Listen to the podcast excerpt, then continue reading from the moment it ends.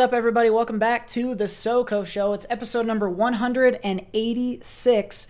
This, of course, is the voice of the co host, Cody Michael. I'm joined, as always, by the so host, Seth Ott. 186, and Jared's favorite activity is to pick up sticks. That's what they say.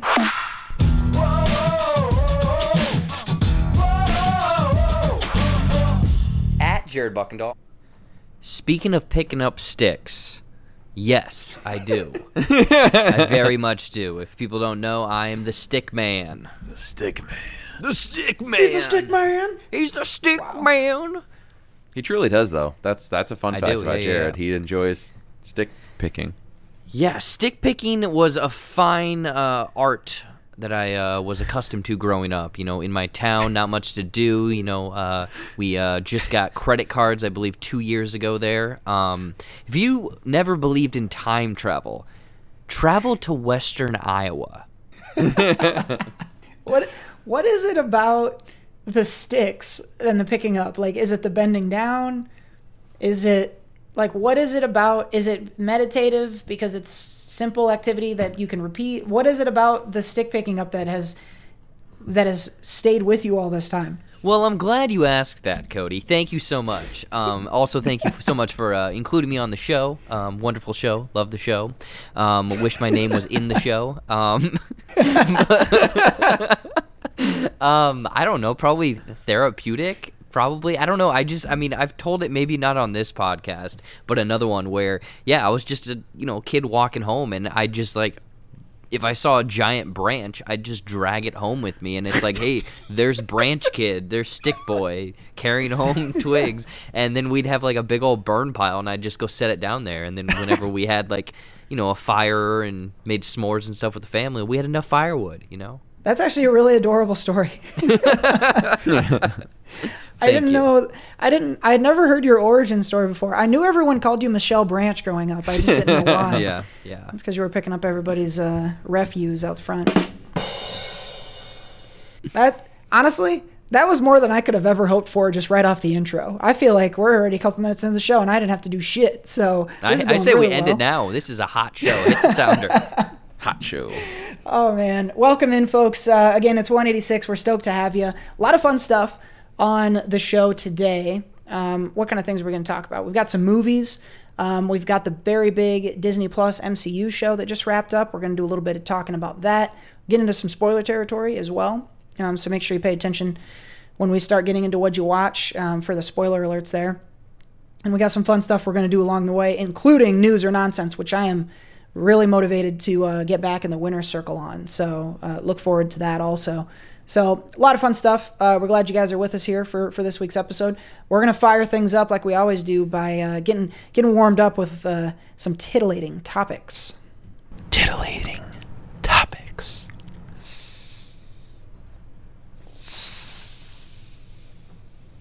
These topics are sizzling hot today. Oh wow! It's like fajitas walking by us. We can hear them. We can smell them. Let's get those topics. oh my god! That was stupid. I thought you were doing a snake. now I'm thinking about fajitas. That's that's my world famous fajitas impression. Wow, your fajita impression is impeccable. Thank you. Um, all right, we're gonna serve up a nice, hot, sizzling, steaming plate of topics by firing up the titillator. We'll do five topics. Fire it up. There we go. All right. combo. The titillator has been properly titillated. Um, we have five words slash topics here.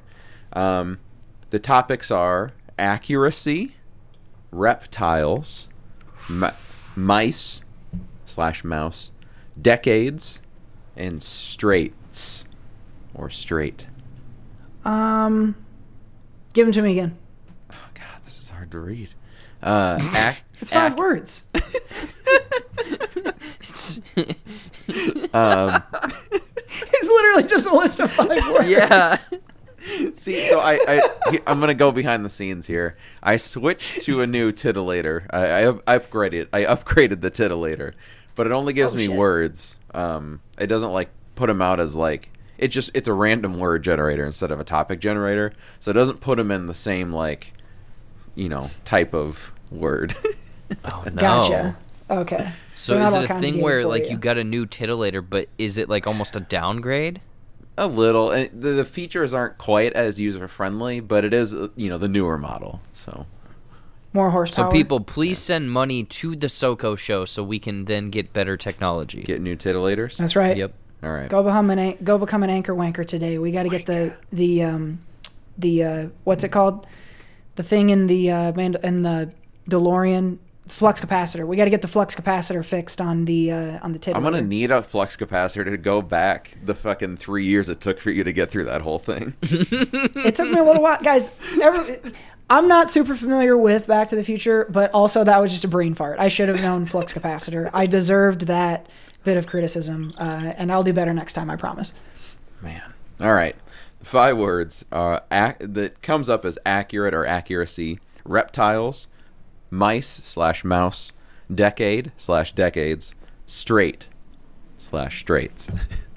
Well, read them again. Fuck you. No, just what was the first one? I, I think I liked that accurate slash accuracy. Accuracy. Okay, yes, it is. I have a question for you guys, and for the gentlemen at home, and for the ladies. Even though I think I know the answer. Ooh, I know where you're going. Do with you this. consider Do you consider yourself to be accurate um, at aiming your urine when from a standing position? That's into a exactly where I knew you were going. Oh my god. Yeah, Yep. it's it's because like for myself, I I take pride in that now for myself, especially because I'm the one who's cleaning up after myself. Like no one else cleans the bathroom for me, so if I if I miss, it's my problem. Um, which it wasn't always the case and isn't always the case, so like in public or whatever the hell. So I try to be really accurate. Occasionally I will miss, and it will really upset me because I feel like there's there are very few things I've done as many times in my life as pee. And so I feel like I should be an expert at it. And so I, I hold myself to a high standard of accuracy. I'm wondering if you guys do the same. I am so glad you brought this up because yes, I agree. I would say that I'm like a good uh I'm like 99.5%. Ooh, boy. Um but that 0.5 is a travesty when it happens. It's catastrophic. Yes. It's like it's like uh, it's like air travel. It's like almost every time we get there, but when we don't, it's bad. Yeah, I, I feel like I'm pretty accurate. I mean, Cody will remember this. Uh, you know, back when we lived together, um, I used to randomly go into the bathroom when he was pooping, and I never once even hit his legs. It was always, always on his face. Oh, his face. Oh my god. Oh, that's nasty. whoa, you Not a got drop me. hit the I, I ground. fucking I ducked the cross, and then you hit me with the fucking Yeah. jab right on the nose. Oh wow, that was Oh, good. man. man i don't i think at this i think if you're an if you're an able-bodied adult man and you're missing the toilet what the fuck dude like I, it, it seems to me to be just common courtesy if you're a kid and you're swinging it around or you know if you if your hands are shaky or you can't stand or whatever i understand all that follow-up question I can I interject first with one quick uh, story. Uh, I rem- I have a distinct memory of being at your place Uh-oh. and I was young. I was real young. Um, it was probably when we first started being friends, actually. Um, came over and peed, and de- my accuracy back then, it was it wasn't great. It was like rookie year Josh Allen, not good um, for, for, for football fans. Um, and I remember like hearing your parents say something like your I think your dad I think your dad was pissed Pun 'cause they're- intended. because yeah um and and uh you know I think F- Fanny was probably not, not pro- was probably upset but you know calmed him down a little. Um but that could have been the end of, end of our end of our friendship right there is that kid who peed all over your bathroom. That's what he was saying is he was complaining that you pissed all over the house. Yeah yeah. That's really funny because My dad also, I heard him complaining about another one of our friends, Brett, who eats really loudly. And Oh, yeah. I remember hearing him complain about that. I'm, I don't. I think my dad likes all of you, but I think we all annoyed the shit out of him when we were at my house when we were kids, which I, I would not be surprised. Yeah. Um. my follow up question like do you guys ever just take a seat and just do it that way like I can, I can see the appeal i've never just out of habit i never really have um but i could see the appeal you guys ever get lazy and just you know I'm just gonna take this one from the the number two position I mean, typically, when I'm doing a, doing a number two, uh, you know, number one will also follow. sure yeah Um, um, Which that's a conundrum. You can only do number two with number one, but you can do number one without number two. that's true. Except for I do kind of. You can? I do shart a little when when I'm standing up to. Oh, really? nice Play-Doh Fun Factory back there. yeah. oh god Um, but I will. I have done it before when I haven't had to poo. I've had to sit down. I have sat down to pee when I was at while I was at work. Um, Oh, when I- yeah. when I wanted to just you know take a little take a little extra time in there. Yeah. You siesta. get paid on the I can clock, understand man. that. Yeah, that's. Yeah. I mean, again, if you're doing number two, that's corporate dumps, and that's definitely in the budget. Um, yeah, I think every now and then I will, but it's also, I mean, surprise, surprise, people. I, I, you know, work from home. You know, big quotations Man. around work. Um, so I don't know. It, I See- mean, maybe, maybe if I'm like. Because it's multitasking. That's that's what I'm using it for. Where it's like, okay, I have to like post something or read something. I'm gonna Right. sit down. So- Technically, you're getting paid to shit. yeah. Well, no, no, this is just number one right now. Oh, okay, you're getting paid to pee. Yeah, yeah, yeah.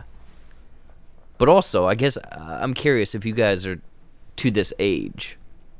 If you're sitting there too long, do your shin or not shins, but like bottom thighs start to hurt?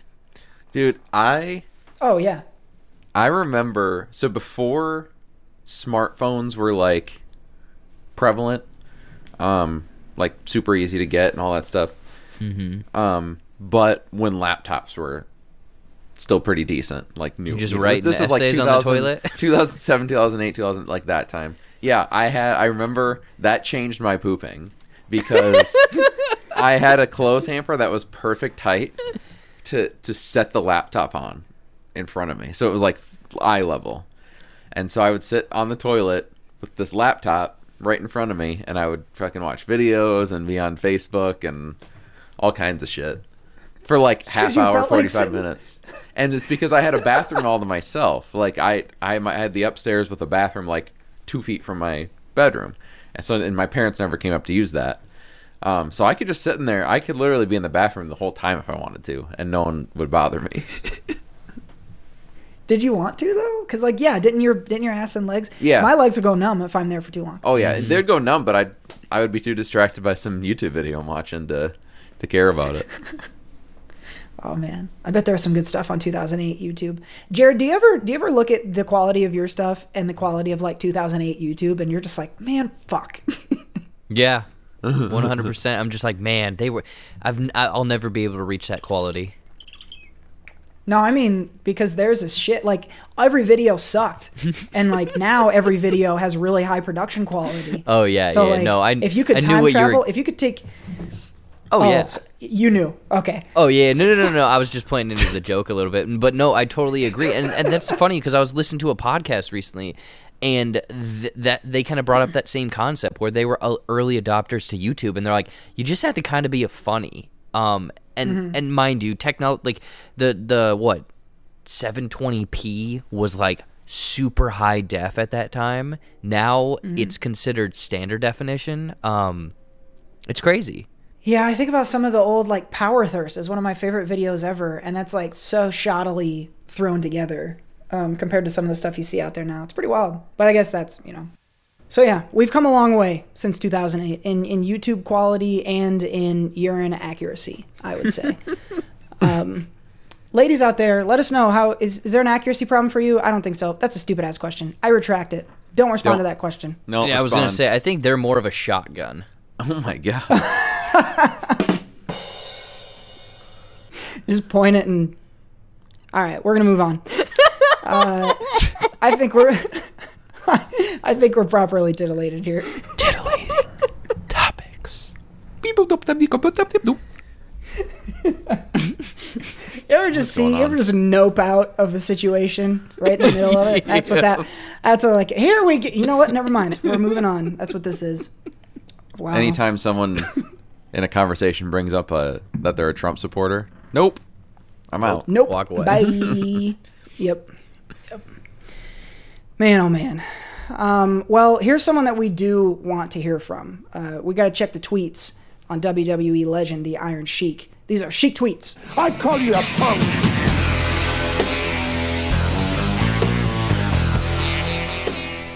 Hold on to your butts. Iron Sheik. this week, today actually, as of this recording, Wednesday, March 10th of the year 2021. Iron Sheik got into a little bit of a war with Soulja Boy. Uh oh. Oh shit. Tell me everything. Um, Iron Sheik and Soulja Boy. They went back and forth for a little bit, and this started last week. Um, actually, yeah, last week. Soulja Boy came out with a tweet basically saying someone was faker than wrestling. So then a lot of the professional wrestlers came out, were attacking him.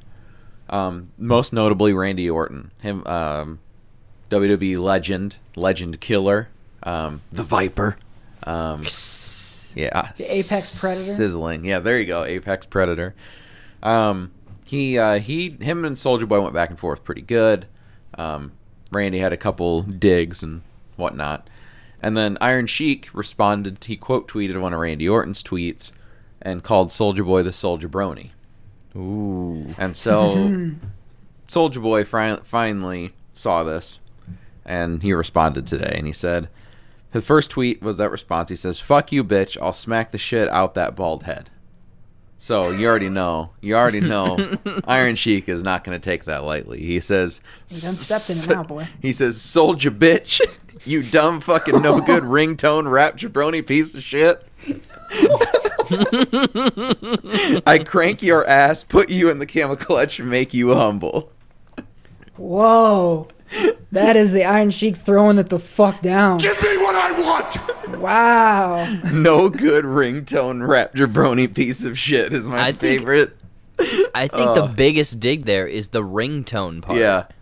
Oh yeah. Ringtone rapper is fucking Yeah. excellent because that was "Kiss Me Through the Phone." That was a big, big ringtone, and they would advertise it. You remember those old ads? Yeah. Text six one five five five to get Yep. Soulja Boys "Kiss Me Through the Phone." Those or you were can nuts. get that or gummy bear. Like those are your two options. I'm a Or gummy Crazy bear. Frog. Yeah.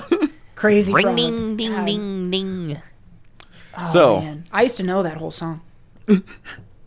Soulja Boy. Is there Boy. more to the Soulja Boy Oh, versus there's Sheik more. thing? There's a lot more coming. Oh here. wow. Oh my god! I This better is a story. Shit, give I said me. hold on to your butts. Apparently, apparently your butt is not being held on to. It's out the door. Soulja Boy then responds to that tweet where he's called a um, ringtone rap jabroni. ringtone rap jabroni. That's got. That's it, right? That's got to be the title of the show. Um, Soulja Boy responds with, "You won't do shit. I'll Superman your goofy looking ass. Don't play with me. turn turn you into the Iron Bitch." He says. So Soulja Boy comes Wow. back, claps back at him. Iron Sheik. This is two tweets. So this is the first one.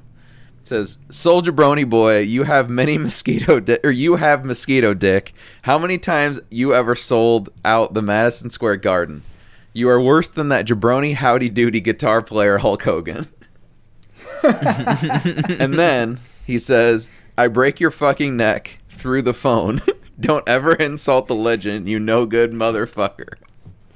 Dude. Wow. That is. Do I have a? For three for the win. Yes! LeBron James at the buzzer. Like it's a rap horn. So, one last tweet, and this is the uh, this is the cherry on twop on twop On top. twop. on top a twop. Um, no no like quote tweet no response. He just tweets the at Soulja Boy equals the raisin balls. Oh no! Nice. Oh man. The raisin balls. The raisin balls. Raisin balls. By the way, we talked last week about nicknames I had to have on the show because of losing a game. That was one of them. yeah. Wow. Oh, man. His Soulja Boy has not responded to the raisin balls He's- accusation. Not to that, nor has he responded to um, when he said he'd break his fucking neck through the phone. You know why? Because he's fucking dead, so he killed him. Iron Sheik just put Soulja Boy in And the then- He fucking did. ground. He took then he took his raisin balls and put them in an oatmeal cookie. Oh no! You get a fucking cookie and a star. Gave him right back to him. He's like, "Here's your cookie." That is, I. This is this feels strange, but I honestly believe Sol- Soulja Boy just got fucking bodied Yeah. by the Iron Sheik on Twitter. Did whether Yeah. did, I don't know if you saw like other responses, like ratios or anything. It looked the public would agree, right, that the Sheik Yeah. really just took a Soulja Boy to school just now. Oh yeah, he he gave he put him in the camel clutch, make him humble. That is fucking good. And he used honestly, it sounds like the Sheik would be pretty good at Miles Minute because he had a lot of good Soulja Boy puns Yep, from his old songs. Yep. That is how you that's how you win to me. We got to get him on the debate show. Where's our debate thing?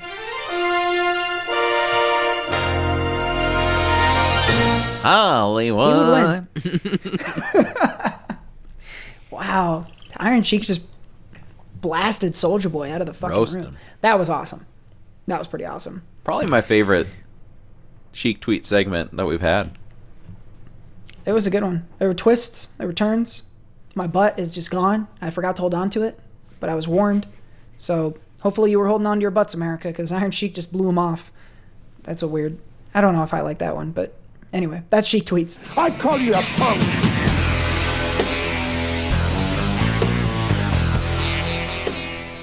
Alrighty, folks, let's shout out our sponsors. First of all, audibletrial.com slash SOCO. Hit the link in the description. You're going to get 30 days of Audible and your first book for free.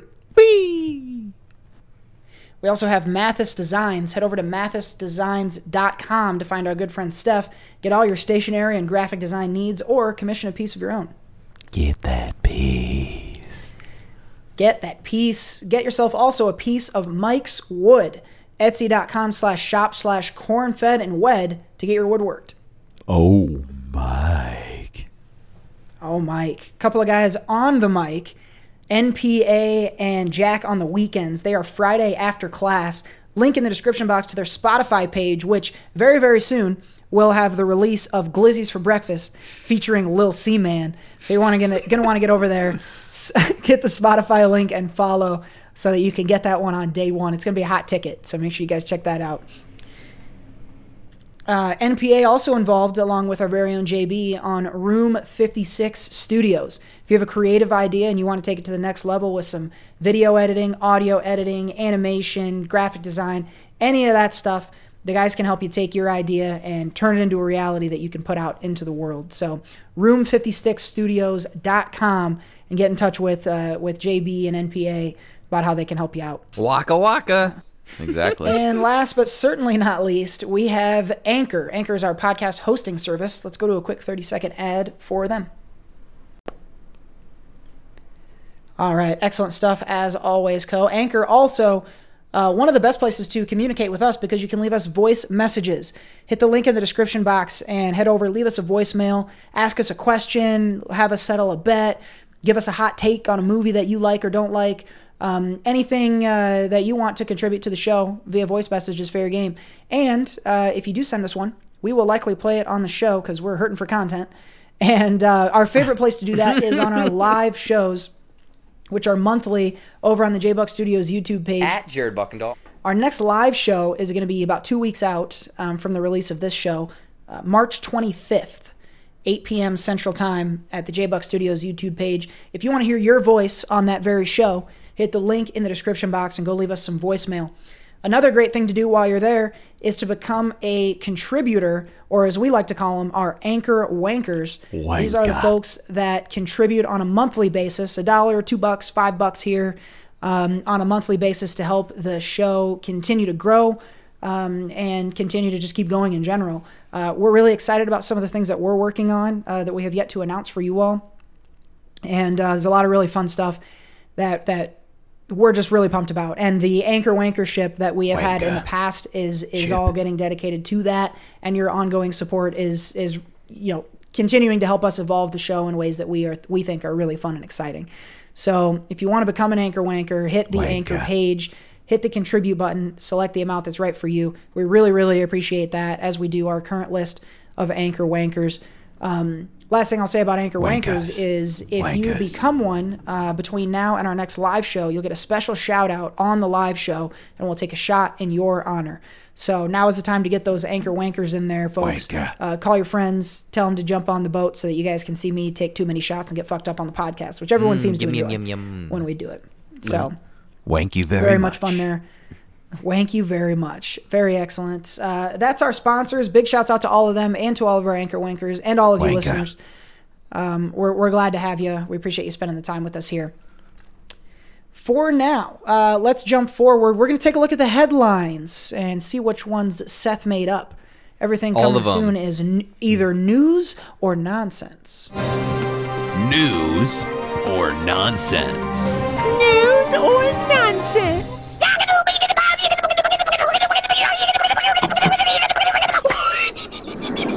All right. Got three news headline or three headlines. Some are news. Some Ooh, are he gave a hint. He said they're all, all could be news. news. All could be on nonsense. You don't know.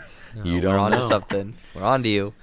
Um, Cody and Jared will guess uh, after I read the headline. I did want to add one more uh, wrinkle to this so that we can have a little bit of a tiebreaker because we've had some tiebreakers in the past here. So, uh, or it had some tied games in the past, or close to tied anyway. Um, too close for comfort.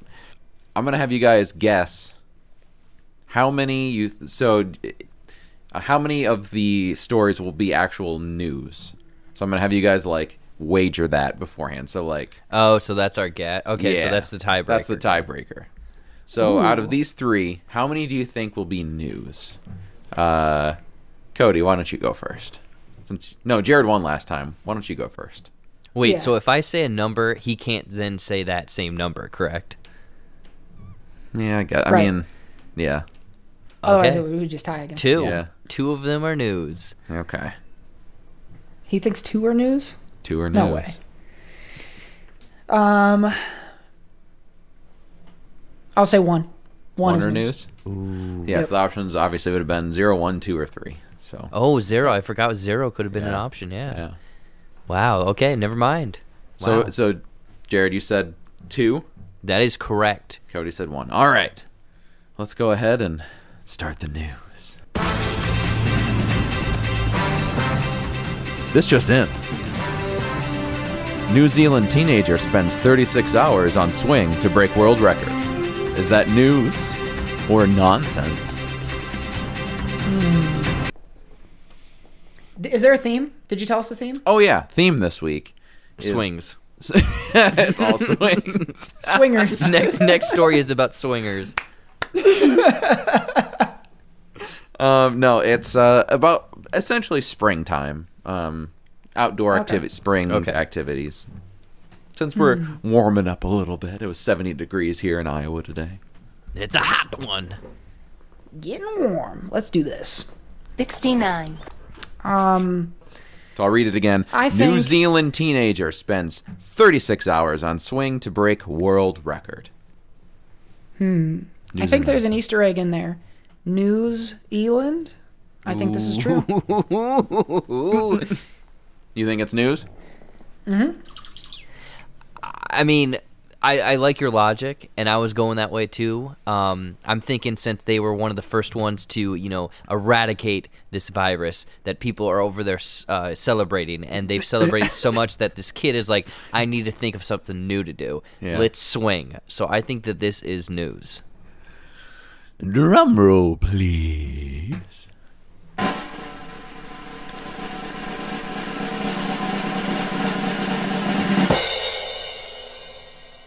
This is news.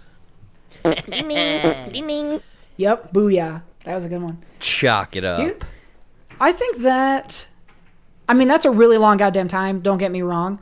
That's that feels like an attainable world record. Like if, if I just if if I was just like I will I I'm going to set a world record and you showed me a list and that was on it, I'd be mm-hmm. like, okay, I could take a stab at that one. Um, I know it would suck and I know it's a long time. I'm not trying to, to downplay it, but I feel like that's something that I might be able to actually do if I if I really set my mind to it. Like, uh, yeah, be on the because swing? could could people throw me a bottle of water or maybe a corn dog here or there? Or a hoagie. I think Yeah. yeah. Yeah. Corn Says dog you- toss. That's a game I want to play. You'd be really worried about falling asleep though. Mm-hmm. if you have to be swinging, do you even have to be swinging? Can you just sleep sitting on it? I don't know. Maybe the swinging and the motion Yeah, what is does enough swinging keep you awake. constitute? Apparently, I don't know. A lot of questions about the uh, swinging world record, but I think I might be coming for it this summer. Okay. I'm just, I just, just telling y'all now. wow, said with such distaste. All right, dumbass. okay, Oh man, you never understood me without saying the words that I that you that you're thinking so well. oh yeah, uh, I could feel the, I could feel that. Yeah.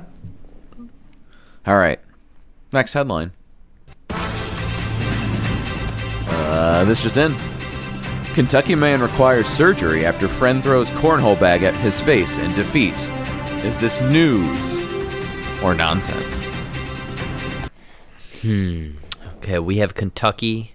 We have Kentucky man requires surgery after friend throws cornhole bag at his face in defeat. Yep. Yep. Um, I mean, Kentucky and cornhole go together. When you're playing cornhole, there is uh, more than likely alcohol involved. Um, spirits and uh, you know sportsmanship are usually uh, thrown by the wayside. I think that this is news. By I the think that a friend. I think it was tied, you know, and he uh, sunk that last uh, cornholio, and he got mad. By the wayside. So Jared's saying Okay. news. This is news. So I'm eith- I'm either about to look really smart or like I think way too hard. Um, if he lost the game, no, never mind. I underthought it. I didn't think I was doing that. What I was gonna say is you can't lose a game of cornhole and still be holding a bag, but you can, right? Yeah. So I was thinking, okay, why would he? You'd have to bend down and pick one up to throw it at someone. I'm still going to say this is nonsense, um, but my logic did, fell apart as I was reporting it. So I don't know that I like my odds, but uh, but I'm going to say this is nonsense out of the great state of Kentucky. Drum roll, please.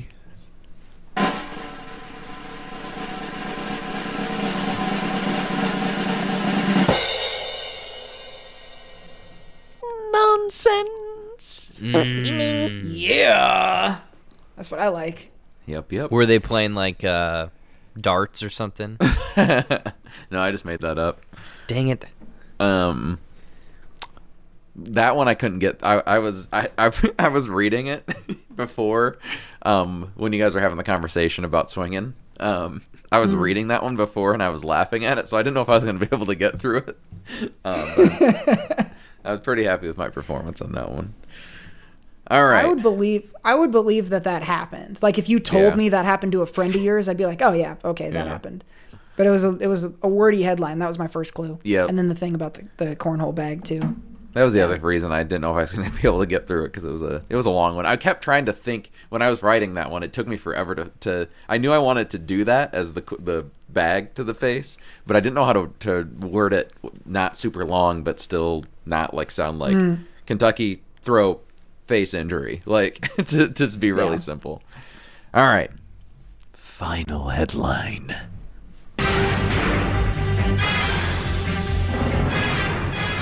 This one's intense. Indiana homeowner mows over deed to house hours before sale. Is this news or nonsense? Hmm. So you said Indiana man blows up house? No. Indiana man mows over deed to house Oh. hours before Oh, sale. oh, oh, oh, oh. Is that news? News or nonsense? I think there's a way for me to guarantee that I win here. but I don't really want to dedicate the bandwidth to figuring it out. Um, I'm gonna say that I think this is nonsense. I don't know why a person would be mowing their lawn on the day they're selling their house. that's, mean- that's maybe, but I, that that's why I think this BS. Do you yeah, also especially since it's hours before. I'm glad that you just pointed that out because yeah, now now this story, this this whole thing is starting to fall apart a little bit in my mind. okay? Yeah. because I'm like, wait a minute, who gives a shit if you're mowing? You're out of there, man. Unless it was like, hey, we'll pay you X amount, but you gotta mow forever. I'm I'm show saying up to freshly cut grass. that's one of the stipulations. We we leave the sofas, but you have to keep mowing the yard. I I'm, I'm saying that this is also nonsense. Wow.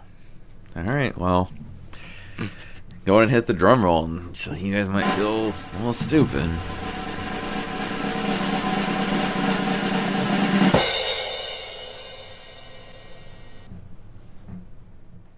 Bye. Is this You're not news? even gonna tell us. it's I think we rooted him out. Oh, it's Yeah. nonsense. Wow, you know what that means? For three for the win. Yes! LeBron James at the buzzer. I just want to point out that not only did I just go three for three, but I also nailed the tiebreaker. There was one piece of mm-hmm. news and two pieces of nonsense. So I don't know. I don't know if there are really rules to this game yet, but I think that would be considered like a perfect game. I think Um, we I have to have an can- unbiased third party involved in this because I feel like maybe he's slipping you the uh, the cheat sheet before we're getting on live. I don't know. You guys always seem like you're scheming, um, Pulling on his ear. but I will uh, accept this defeat. I'm just glad that you. I'm glad that Seth. I'm. I will say, I have a way easier time when Seth is bullshitting me, to, of of figuring that out than Jared. Like I never know when you're bullshitting me. I, you've caught me like four or five times, fucking probably in the recent past. Of being totally fucking just being sarcastic and I don't pick it up. So I think if you were the host of News or Nonsense, I would give Seth a pretty decent chance. But um, yeah, I may have an advantage here because I Maybe- I, maybe, I can, uh, I can spot a Seth fib from a mile Maybe away. maybe maybe one of these uh, these weeks we'll we'll switch it up and see uh, see what I can get past both of you. There you go. See if Chef wants to step into the ring with the. I'll be the Iron Sheik. You be Soulja Boy. Shut up, you old bald man. Oh man. Well, once again, I'm the king. Back up on top of the heap for news or nonsense. of Another great week of it. Another great week at the headlines.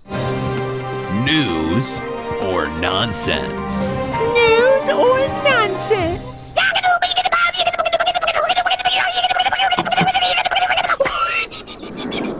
Man, oh man, oh man. Donnie Thornberry wearing himself out. Um, let's talk about what we did this last week. Recap the week that was. This is what did you? You know, actually, the Donnie Thornberry thing reminded me. Um, one of the things we did this last week was the Disney Plus or the Paramount Plus switch. Uh, Seth had the hookup on Paramount Plus, so we got that. Paramount Plus already, by the way, pretty fucking dope. I'm not sure if we talked about it on the podcast, but we've talked amongst ourselves. Huge library of Nickelodeon stuff. Um, huge library of movies. They're gonna have Mission Impossible Day One on Paramount Plus. Um, it's a pretty good look right now. Um, so give that a look. Um, and actually, the Nickelodeon of it, the Nickelodeon of it all, dovetails nicely into something you wanted to bring up this week, Jared. So this is obviously Nickelodeon uh, centric and whatnot, but also coming from the world of TikTok. Um, I follow a handful of people over there, and one of them jumped out at me, and I was like, "Wait a minute, what? What is this? Is this real life?" And I thought that someone was, you know, how we were just talking, how you know, uh, I'm I'm very sarcastic, and Cody can't pick it up. I thought that this person was being sarcastic, and I didn't pick it up. Looked it up, but there's this series on Amazon, and I believe it came out a year ago. It's from Nickelodeon, and it's involving SpongeBob. But it's not SpongeBob SquarePants. It's SpongeBob DocuPants. and you're probably like, well, what the hell is this? So essentially, it is SpongeBob length episodes covering SpongeBob episodes, but in the form of documentaries and it is completely played straight but the jokes are in there. Like this is the perfect combination of comedy and real life. Like this is uh, American Vandal esque stuff. Where the first episode, because Cody, I believe you watched the first episode, it covers the very first episode of SpongeBob and like who SpongeBob is and his rise to fame. It is such a delightful, intriguing, very fun, cheeky watch, especially for people who loved SpongeBob growing up. So like that's basically what I've been doing today is I watched the first season, I guess, of this 8 episodes. Um and I'll, I'll talk about how each of them kind of weave into different aspects of the show and different tones of documentaries. But Cody, I'm curious what your thoughts and experience w- where it was with uh, this uh, SpongeBob docu pants. Yeah, so you told us about this last last night, and I was like, "Well, I gotta watch this." If you're telling me there's a documentary about SpongeBob, I'm gonna probably go watch that.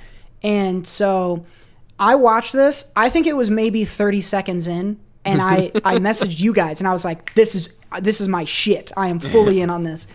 And it's because it opens with like, um, you know the um, unsolved mysteries show and it's got the set that's a really weird not like it's a really weird nothing set with just like a couple pillars on it and he just walks around in that little set and talks and like says lead-ins to the footage that that's how the episode opens is like this this guy in like a suit and he's like um, a lot of people don't know a lot about the rise of the world's greatest fry cook SpongeBob and he's playing it completely seriously and then they start going to footage but then they'll like edit the footage so like some of it's in black and white when they want to emphasize it was a big moment or some of it's in slow motion and it is it it's not as it's not as good um obviously just like critically well done and deep and all as like a last dance but it has the feel of that like they treat SpongeBob like Michael Jordan in this he's he's like this this total boss at the middle at least in the episode I watched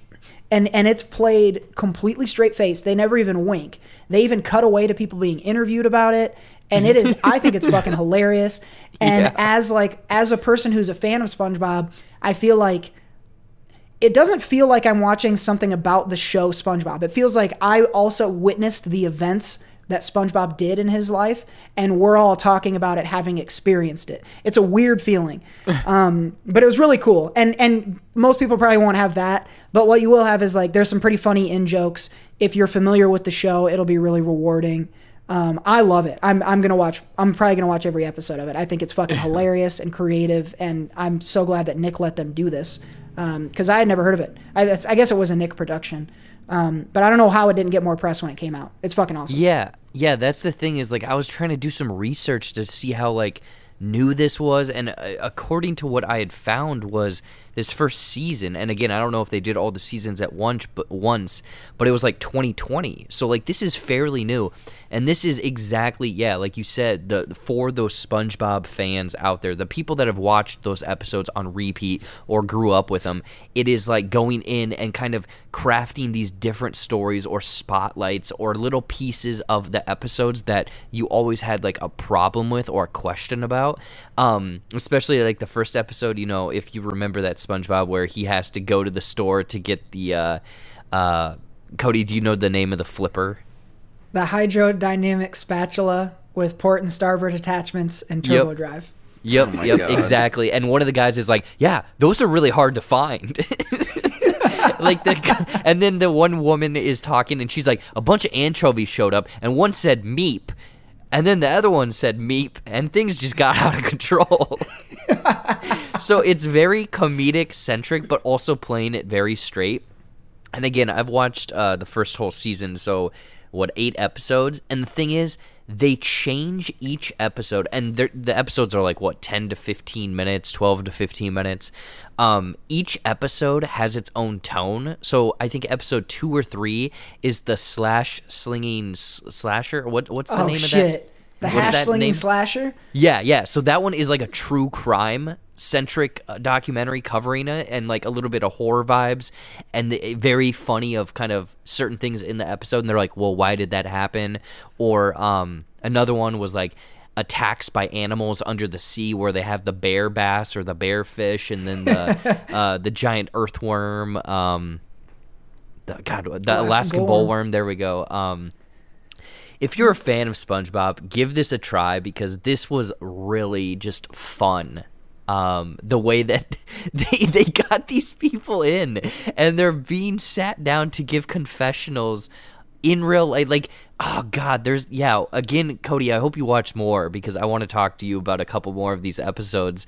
But like there's one that they just have a, a reoccurring joke that keeps popping up. And i'm like they're gonna keep doing this aren't they? Um so check out spongebob docupants. That's basically what i did this week or today i guess. I honestly, I think, I think to me, I only needed one thing to be sold on this after you told me about it.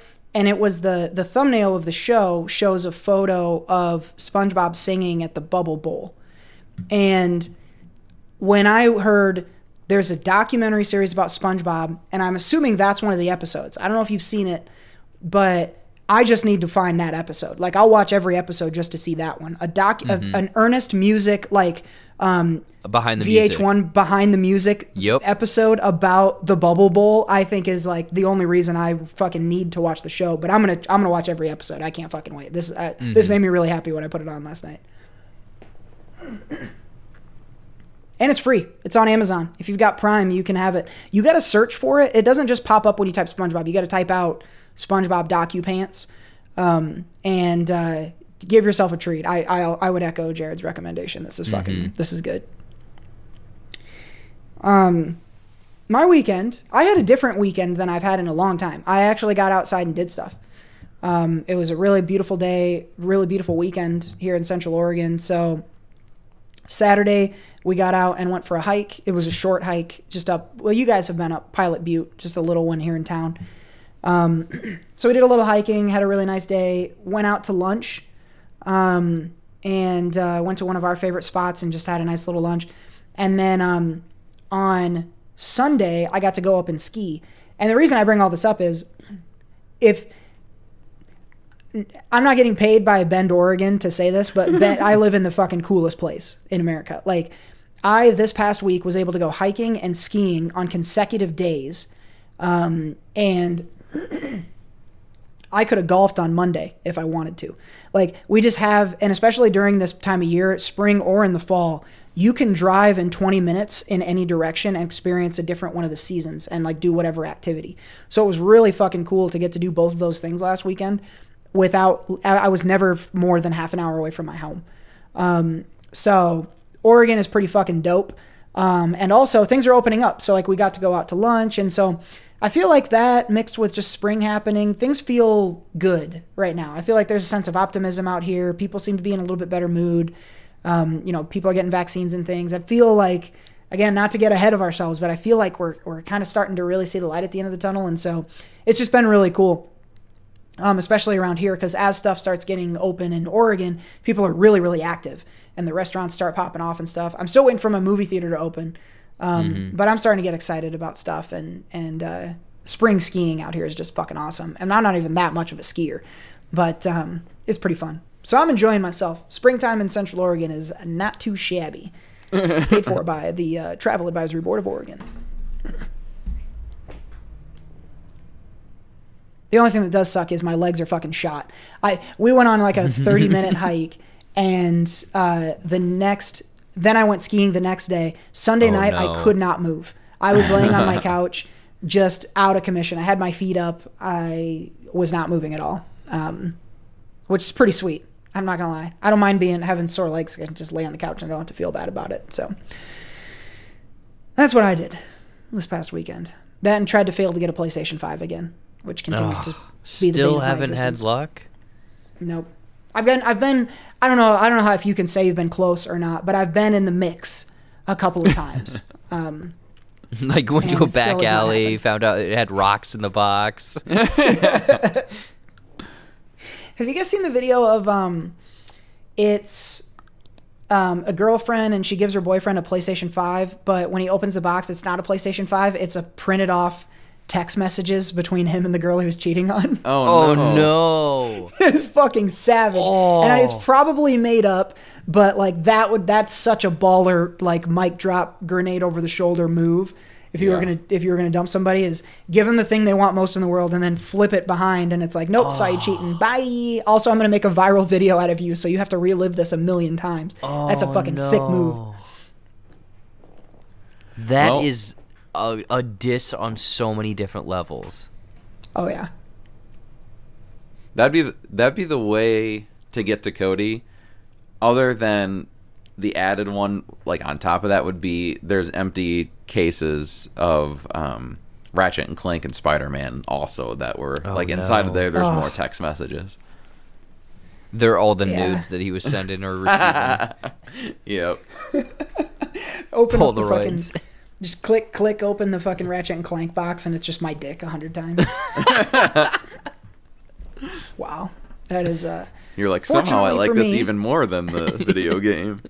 Yeah, no kidding. I'd have new artwork for my walls. That'd be awesome. I always love art. It's a good gift. No, fortunately, I'm a I'm a faithful man. I keep my keep my DPs um, private. Don't share them with anybody besides you guys. And so, really thought DPs was going a different way. No, I keep that one was accidental. Um, but I do keep my privates private. So, I'm glad I don't have to worry about that. But I Wish you'd also keep your publics private. Uh, yeah, well, that's your opinion. um, so we had a little bit of SpongeBob DocuPants and a little bit of uh, hanging out, getting outside, things opening back up this week. So that's what that's what's going on in our world. That's what we did.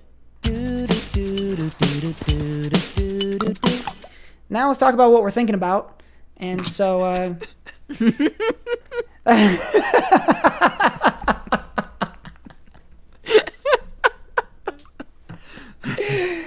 I've never heard a podcast described so succinctly before. isn't that yeah? There's not Now a lot of talk about mystery about our thinking show. That's Let's just that's just a general. That's just a general po- like in the dictionary. That would be the podcast, like in definition. People on Podcast, microphone talking noun. what they think about. Man. Well, clearly, host of the host of the year award goes to me for the uh, super compelling segue there. Um, but I reiterate, let's talk about what we're thinking about. What do you think?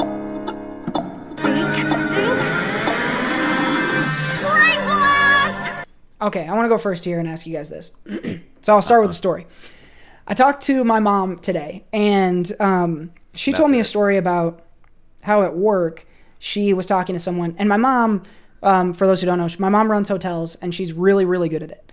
Um, she's been really successful at it, and she's a total beast.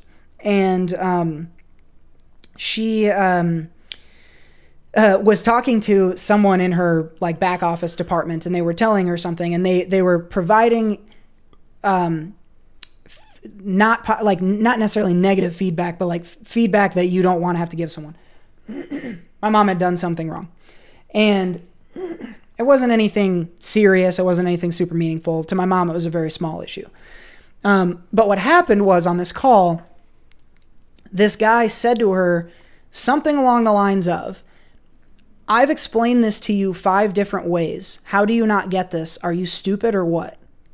Said that. Yikes. And um, if you know my mom, uh, Oh, no. you know that she did not take that shit sitting down. she um, lit this guy up as he deserved. She reprimanded him. And there were other people on the call that saw it and, and they were pissed.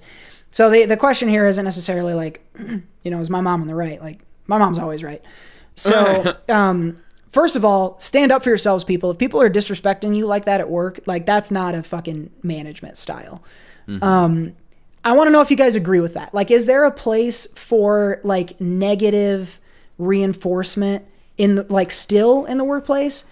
Or do you think we've gotten to a place now where you just can't fucking talk to people like that? And is that good or bad? Like, should should should you be allowed to talk to people like that? I think no. I don't think I don't care what someone's doing wrong. You don't fucking call them stupid at Right. work.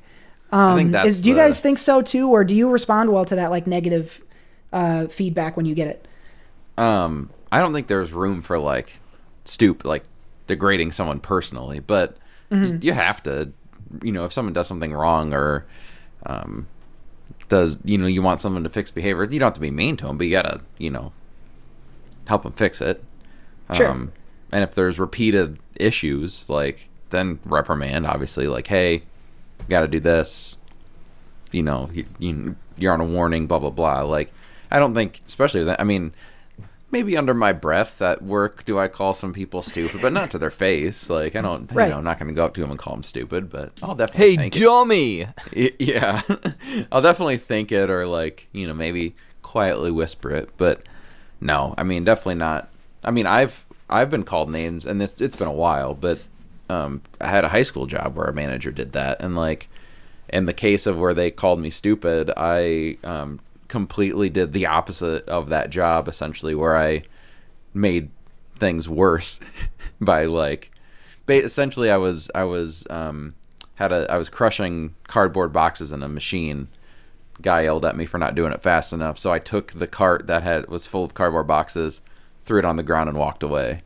Like tipped it over and walked away. So Wait, so did you quit or what? What happened? no, no. Oh. I had been I had just been there long enough and um essentially liked by everyone else. So I knew whatever this guy was tempor like temporary and kind of new anyway. So I knew whatever I did, I could call him a fucking piece of shit loser to his face and I would have been fine. Um so then he came he later apologized to me. So Well, that's Yeah. good. As you For, should. for some reason, you telling me that story, I thought you were going to say you were supposed to be crushing boxes and you didn't, and realized that you were, I don't know, putting full cartons of eggs in there. They're like, "What are you doing, crushing all the eggs?" I don't know. I was making up That stories in my mind. yeah, I think it's the whole thing of like, yeah, you don't call someone stupid even though. Okay, there are people that fall into that category that I think everyone works with, and again, everyone's dealing with their own shit. I've been told multiple times, I'm sure uh, you too, at, at a job where it's like, "Hey, are are you listening?" Like we we've had to tell you X amount of times. I just have too much going on. Um, not only do you not call them stupid, but you don't do it on a call in front of a bunch of people. You you separately in like a one-on-one a weekly one-on-one or be like hey we need to get on a call and talk about you know maybe your performance is slipping like kind of like hey how how do we uh, better uh, make this communication uh, you know telephone line uh, work or whatever um because things are slipping through the cracks and again maybe Yeah. the person you know that is power mode is too power hungry you know you know how that is from seth's story the guy thought he was all big dicking and Seth's like, no, you do the boxes. Um, that that just breeds a whole like toxic environment of work and everything like that. I mean, we've talked about other things work related uh, on like when we're playing games and off the podcast and stuff, and it's just like, you know, the the whole work environment is is a sensitive thing that's constantly changing i think. And again this is coming from someone who hasn't been in that environment for almost two years now so i don't even know what the hell that is. It's just to me it's like i don't i don't think we live in a world anymore. In, in the 80s sure. And maybe there's still certain maybe like construction workers still talk to like to their people about like like that. I don't know. But in in any industry that i've been a part of there's just not room for that because like what do you think is going to happen? Like i've it's happened a couple times not a lot in my life but I've had people just suggest incompetence or stupidity or laziness of me in a way that was really direct like that and in front of people and it has never gotten what they wanted to get out of me. So that's my question is like if you're going to say something like that to someone what do you think they're going to do? Like do you think they're going to go you're right i'm a fucking idiot. I better get better. And then they're going to all of a sudden be better at their job? Like no way in hell. I, d- I doubt that's ever happened for anyone more than likely you're just going to alienate that person. You're going to make them hate you and they're going to be even worse at their job and they're going to dump the fucking boxes all over that all over hell. Because because what? Because you wanted to swing your dick around a little bit and i don't know if this happen i don't know if females do this or not but it, this seems like something that men do is assert their dominance in this way by belittling people and i just don't think if someone did that to me i would fucking i would i would let them know you know and if it was my direct manager i would fucking leave like i don't i just don't think we live in a world anymore where you can talk to people like that there's better ways to criticize someone, even i i- whether, especially if they deserve it, right? Especially if they've failed on some level. Um, you're yeah, like Jared said, like bring it up, talk about it, but not in a way that's like fucking degrading. I just I don't think you're never going to get a positive result out of anybody. And you're more than likely you're going to end up on with a fucking facebook post about you with a million likes and and someone's going to go on good morning america and talk about how annoying and shitty their boss was and you're going to become a villain. Like that's more mm-hmm. likely than you actually getting better work out of your employee. And regardless of what the fucking dynamic is if it's employee worker or just partnership or whatever the fuck telling someone that they're stupid, I don't think is a fucking. I tell me a story. Uh, tweet us or Facebook us at Soko Show Pod and tell us a story of a time you called someone an idiot and they gave you what you wanted. Um, because I just don't feel like that happens. I don't know. That's me on my soapbox again this week. Flirting. Be like, oh, you're so stupid, and then boom, it works. Yeah, yeah. I suppose if you're negging, I don't know if we're still doing negging, um, but if you are, let us know how well it works. Um, tweet us, Facebook us, let us know. Let us know about a time when you were called an idiot and how you responded to it. I bet we'll get a lot of funny stories there too. And then you throw the evidence in their face, and then they're the idiot. Yeah, That's the best feeling ever. that's the best. If someone's like, "You dumbass," and you're like, "No, You're the dumbass. you're the dumbass," because nine times out of ten, someone calling someone else an idiot to that person's face is themselves the idiot. Like, I don't know. I don't think that's something smart, well-adjusted, successful people do to each other. I could be wrong. You are the ones so. who are the ball lickers. Oh my goodness gracious. Um, I'm gonna step down off my soapbox. I'm a little heated because someone was mean to my mom today. but um, uh, can't Jared, you said you had something for what you mommy. think. Don't be mean to my fanny. Oh, I won't. Um, Goodness. So my my uh, think about thing, and I didn't even want to tell you guys because it kind of fits with uh, with the thing I'm going to talk about, I guess. Um, so I was talking to my brother today, and I don't know. Every now and then, I, he, he I feel like he's got something up his sleeve. You know. Uh-oh. Uh wh- I was talking to him, and he's like, "Hey, I ordered you something tomorrow. You know, some uh, like a surprise." You know, and I'm like, "Well, what is it?" And he's like, "Can't tell you. It's gonna be a surprise."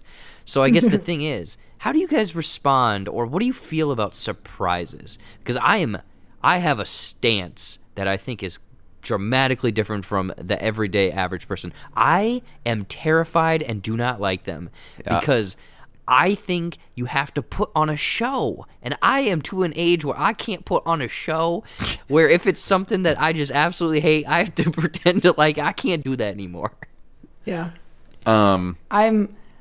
I think you're gonna find yourself. I I think we are in the minority, but I think you're gonna find yourself in in common company here because I I am not a big fan of surprises Yeah. either, for the exact reason. you said. especially when someone gives me advanced notice of a surprise. Yeah, don't Like, do That's that. even That's worse. even That- scarier. That's fucking annoying because now I'm gonna be thinking about it, and the way my mind works, once I'm thinking about something, it's not gonna stop being thought about until you know something distract. Like if it's a ways out, like for example, tomorrow I'm going. As long as everything goes okay, I'm going to get the COVID vaccine. Yay. So I'm, that's all I'm thinking about. Is like I want to get this fucking vaccine. Mm-hmm. Um, and I'm like f- looking at my phone to get like the paperwork or like the stuff that they sent, making sure everything's right.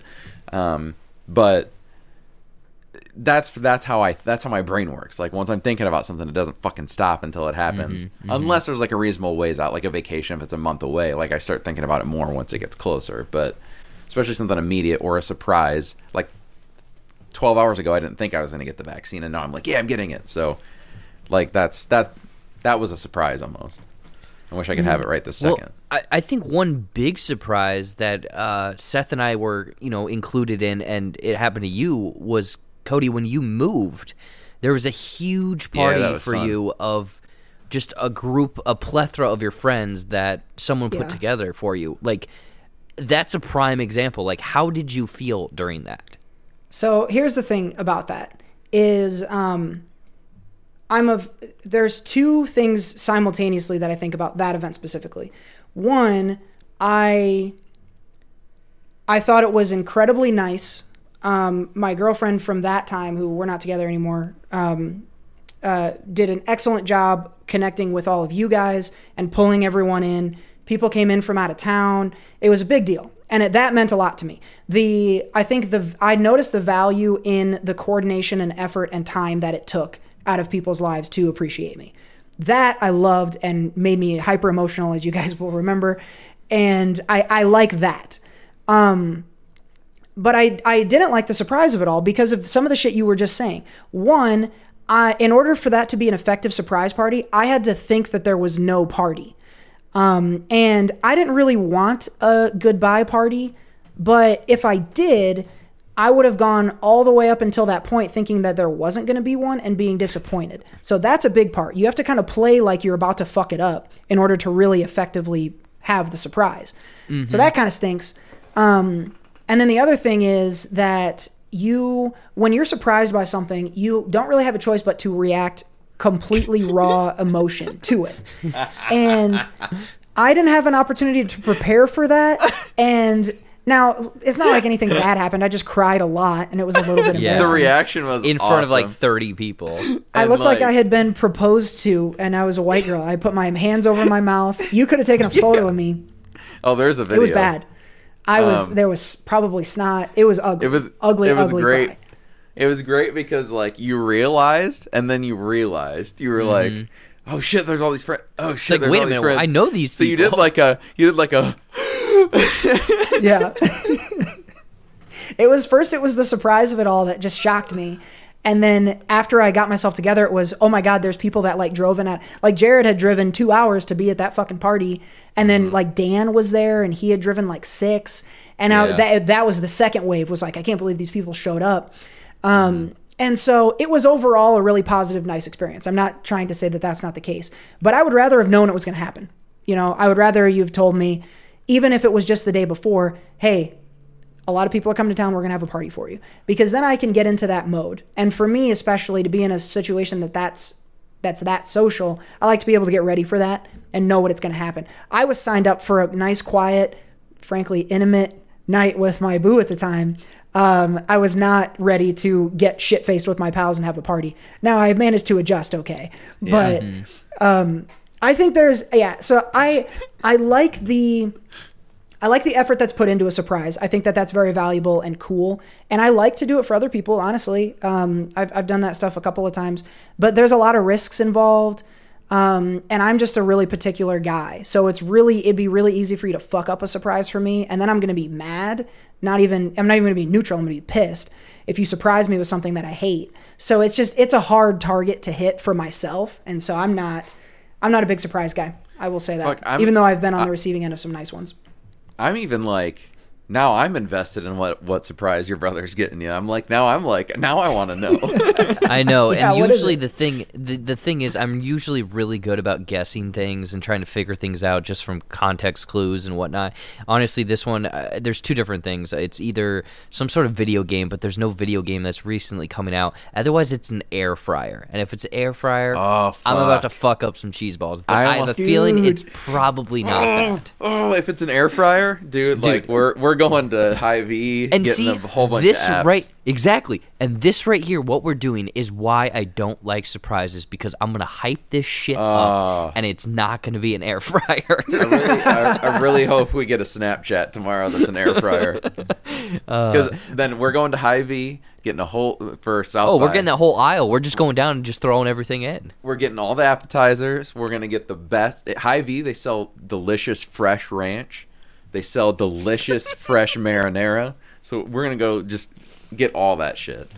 i would like a whole tub of ranch in my nara um, yeah no basically cody everything you said was kind of how i feel where it's like i mean i've had people significant others family and whatnot do surprises here or there but i always feel like i maybe it's on me where i react in a way that then tarnishes it and then it's like okay we have to put on this act during this surprise party or whatever and then once you it's just the two of us again there's this fight or or uh argument where it's like, well, I was trying to do something special. You should feel grateful. And it's like, I didn't ask you to do this. And then it goes off from there where I am very much that person where I'm like, I- I almost want people to like step on me because I don't feel I, it's a whole mental thing. You know, I don't even have to get into that, but it's just like don't do nice things for me because I understand Yeah. you're trying to be nice, but uh, just don't. Just buy me cheese balls or something, you know? Like that's good enough. Um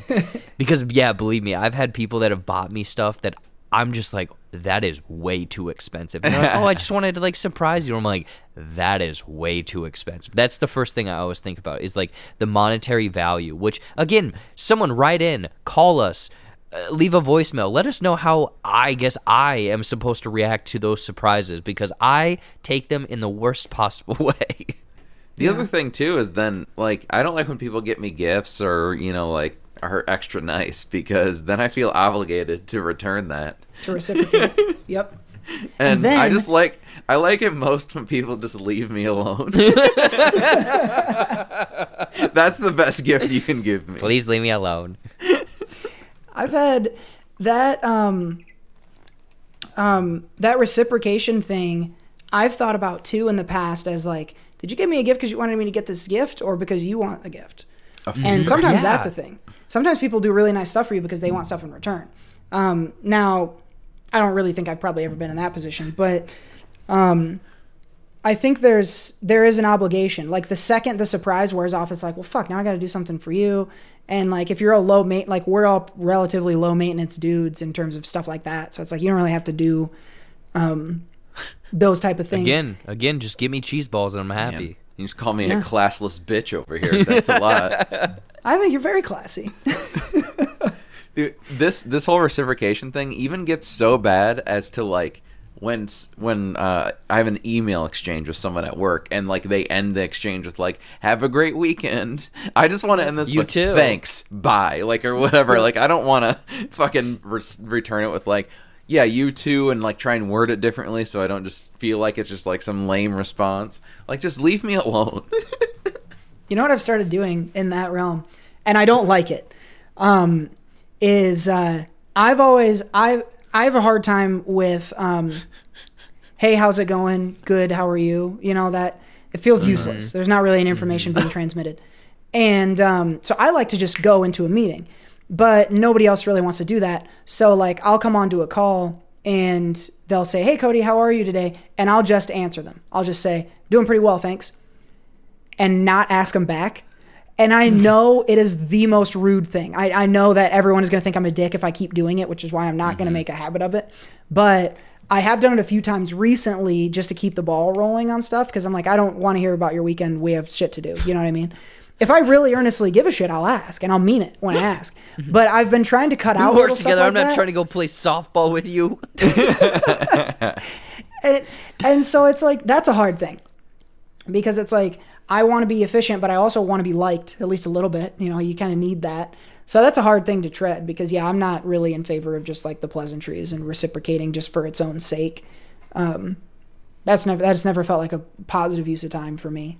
I don't know. You know what? Maybe other people. I more now know in it than I do. why the three of us get along so well, or get along so well because I noticed that problem of me doing that a lot earlier on in life. Like, you know, I think I've finally like learned and caught on where it's like you have this unwritten thing of society of like, hey, how's it going? Good. How are you? I would do the same thing. I'd just be like, eh, pretty good. And then it's like conversation stops and then they didn't know what to do but i was just like we are getting nowhere these are filler words this conversation means nothing let's go to the meat of it and continue Let's get to the Yeah. meat right away. Oh man Get into the meat right away. That should be if Seth had a a company that like did meats as a as a as its thing, that would be its tagline. Let's get to the meat right away. That would be you'd show up on the front of the commercial and be like, "I'm Seth Ott. Let's get to the meats right away." And then it would just Oh, show yeah. pictures of meat, and that would be your commercial. I think there's some money Yep. in there. Licensing actually- opportunity. yeah. If you're looking for a mascot for your meat company, I think I could call, do- Uh, call the chef here. I think that actually sounds like an opening to like a cooking show where it's just like me standing out on a deck oh. grilling stuff. And stuff. grilling yeah. Dude, And it's- I'd that's watch how that. it starts. Let's get to the meats right away. I mean- Is that you pulling? Are you pulling out an electric guitar and hitting a fucking solo it's a on the it's deck? A, it's a meat guitar. Oh, it's a giant piece of. It's like a, a tomahawk. Yeah. Oh my god, you're like totally Kyle at the end. Doesn't he just kind of fucking do? Meat. Man, right to the meats. We should have known. We should have known. Yeah, let us know. I, I have a feeling like we, I think we're in the minority. I think we're the psychopaths in this case on the surprises. Um, so I think a lot of people like them. I think a lot of people like doing them. So let us know if you're a normal person out there. Um, let us know what you think of surprises. Do you like them? Do you like planning them for other people? Do you think it's a good thing? Um, and uh, also, what do you think of uh, how, how do you give feedback? Do you give you shit on people and say really mean things to them, or do you you know try to be nice a little bit? I don't know. Let us know your thoughts at Soko Show on Twitter and on Facebook. And you know what we did? We j- we just talked about what we were thinking about. That's what we did. What do you think?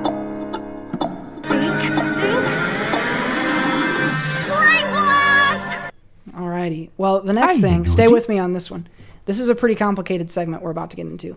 We watched some stuff, and now we're going to talk about the stuff we watched. This is a segment called "What Did You Watch?" What? What? What? What did you watch? All right, there was it was kind of a big weekend actually. I was I was really pleased with uh, kind of the slate of available things. Uh, a couple of big uh, um, film releases and the finale of the big uh, Disney Plus show WandaVision. I think we'll ra- we'll finish with WandaVision, um, which will include a little bit of spoiler stuff. So keep an eye on the timestamps down below on that. But let's start with the new uh, Eddie Murphy sequel um, from the the classic '80s film Coming to America. This is Coming to America um, with a two in the middle because we're still doing that, I guess. Um, but uh, this is the sequel. We have um, Eddie Murphy. We've got Arsenio Hall. They're back in their roles. Um, Wesley Snipes joins the show. There's a lot of new names and faces that I didn't recognize here. Um, there's also like Leslie Jones and some others who do cameos. Um, but essentially, the story here is uh, Prince Hakeem. I hope I think Hakeem maybe. Um, he is um, he's be, he's being criticized because he doesn't have a male heir. He only has daughters, and so he ends up discovering that he actually does have a male heir, and it's um, a, a child who was conceived during the first Coming to America movie. And so he's got like a 30 year old ma- male child who he needs to bring over to um, his home country, which, oh my God, I'm gonna lose my black card. Zamuda, I believe. Zam- yeah, that one. Um, and um, potentially um, get him groomed up and, and king material to take over the Zamunda. And uh, there, it's a, it's very goofy. Um, it, there's a lot of callback jokes. This feels like one of those movies. Um, it felt to me like Anchorman 2. Uh, in that, like, a lot of the same bones are here, a lot of the same things are here. There's a lot of callbacks to the original. It doesn't feel as fresh, obviously, because it's a retread of some things. And ultimately, this wasn't like to me a, a great comedy like the first one was, but it felt to me like a reasonable follow up. Uh, I laughed a handful of times, um, but this ended up just for me coming in at fine. Um, I thought there was some pretty funny stuff. I thought there was some pretty silly stuff too. Um, but ultimately, I liked it. I think uh, for an unnecessary sequel, 35 years later, uh, I thought this was reasonably good. Um, were you guys entertained by this? Yeah, I'm glad that you said or mentioned Anchorman 2 because I think that that's a good comparison because I originally was comparing it to like Zoolander 2 or Dumb and Dumber 2, but those are colossal like those are don't don't watch those people. Um this one is somewhat watchable, but again, it follows the same kind of through line, the the tropes, the jokes. There's a lot of callbacks. I, I felt like it it relied on nostalgia, but too much. A little bit here or mm. there was fine. You know, some familiar characters, some funny gags here or there. You know, the the going back to the barbershop again and getting all of those characters again was great. But like, what are we getting that's new? And that's the I think the biggest problem for me was it's it's these people that are trying to fit into this young mold, this mold of the 80s that didn't really update with the times that are, you know, hey, these are old people that are are trying to, you know, do this young man's game once again and that was the biggest thing that just didn't land for me. I mean, there were some parts that I I chuckled and some funny characters like the cameo from Trevor Noah was the best part I thought. Uh, again, I'm not going to spoil anything, but I laughed every time that was going on. Um, but Seth, I'm kind of curious what what do you have to say about it or think about it? I didn't watch it. Okay, you didn't watch it then. Never mind. Um, I thought you had. Yeah, I didn't know Yeah, that. I thought I so thought you had seen it. I don't know, I. Seth. In your in your specific case, I don't know if I'd recommend this to you, um, unle- unless you're a big fan of the original. Um, I I, would also first one. encourage. Um, I would encourage a double feature here. If you if Mm-hmm. you haven't seen the first one in a long time, I ha- I haven't seen the first one in years. Um, and so I, I think there was probably some jokes that I missed. I think I could have gotten even more out of this. So if you've never seen the first, or if it's been a while, I'd recommend a double feature here. And I think it's perfectly serviceable for that. You know, if for a callback, I, it's not a, the best comedy of the year, I doubt. Um, but I, what I will say is, in a world where we've we get how do I want to say this? I think this is progress. I think that um, that Eddie Murphy and an all black cast with a mostly black crew can make a mediocre sequel to a 40 year old movie and have it be just decent and have people still watch it um, in in today's age. I think is cool. I think that's progress. Like. Uh, I think a lot of times, like black cinema, especially we're coming out of Black History Month and we're talking about like celebrate black voices and all that stuff. And so many times we just pay attention to the top end, the Steve McQueen movies and fucking Jordan Peele and like the critically acclaimed excellent shit. But like actual progress includes mediocre stuff too. And I think that's what's cool here. This got greenlit, this got made with that script and this cast and all of this stuff this late. And so I think that is cool. And so even just I think it's a I think it's a mediocre to decent movie, but I think that that is evidence of progress in a way that's cool and to me is is valuable. So that would be the one thing I would add.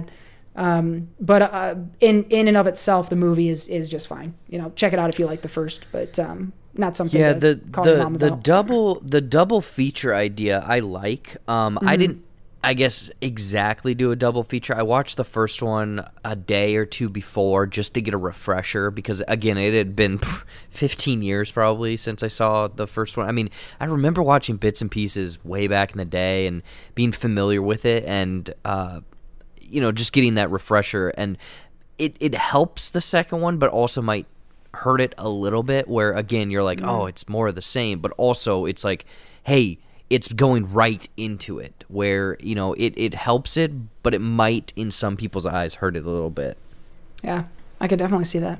You just feel like you're watching a four hour version of it instead of two. I get that. Mm-hmm.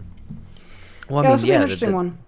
it's too much of the same sometimes. I mean, I, a prime example, I played the Nathan Drake trilogy all the way through, and by the third one, I was like, okay, I get it. It's too much of the same gameplay. I got to get a break from this and come back. yeah the fourth one was amazing. Nope, fail. Awful. Throw it in trash. Uh oh, them's fighting words. Trash. Uh, coming to America. This is on Amazon Prime Video now. You can check this one out. Um, it's not even a paid rental, so if you're already getting Prime, you're gonna get Coming to America for free. Um, so check that one out.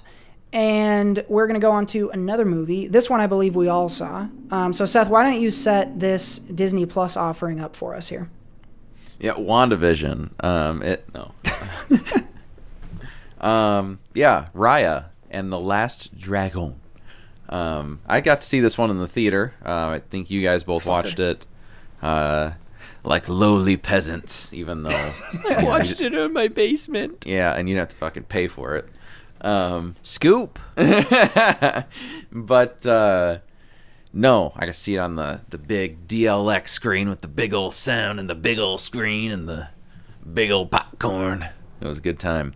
But uh, essentially, Raya and the Last Dragon takes place in this fantasy world where essentially there's this uh, there's this dust type thing. Uh, what do they call it? Do you remember? The The Druun. Druun um, that invades these lands and starts turning people into into stone. And there are these dragons that come together and defeat, uh, try to defeat this uh, Druun, and um, they're not able to do it. But they put the magic into. There's one dragon who is a uh, is is the is The known as the mythological um, like the the god type thing, and uh, they they worship it, and this is the one that saves them all. And lo and behold, this Druun comes back, and Raya, this trained warrior who was sworn to protect the orb, does not. She fails and is outcast, and is trying to bring back the the dragon. Uh, I keep wanting to say Shinigami, even though that's a, a YouTube fighter. Um, um, but she she comes together with the last dragon who who is brought back, and they try to defeat the Druun. And they they get a nice little cast of of characters along the way, and there's a nice heartwarming story. Um, What are you talking about? I'm so confused right now. This is like actually a really solid summary. You're just giving it so it's dripping with sarcasm, but this is Yeah. this is actually a pretty solid summary. And this isn't spoilers. A lot of that sounds like heavy spoilers, but this is that's like the setup of the movie. Um, but I don't know. I can't tell what you're driving at, but it's I'm intrigued. Like keep going. I don't know. I'm just, I was starting to try to do it in like the once I went to like the nice part. I was trying to do it like the in like the the Disney trailers where it's like in one day, you know, like where he, Oh, he's like yeah. real light. and one day the dragon comes back. Um. Anyway, uh, I thought this was fantastic. Um, the whole world that that is built around it. Um, there's a bunch of di- so basically once all the dragons go away, there are these different clans that are based off of like parts of a dragon.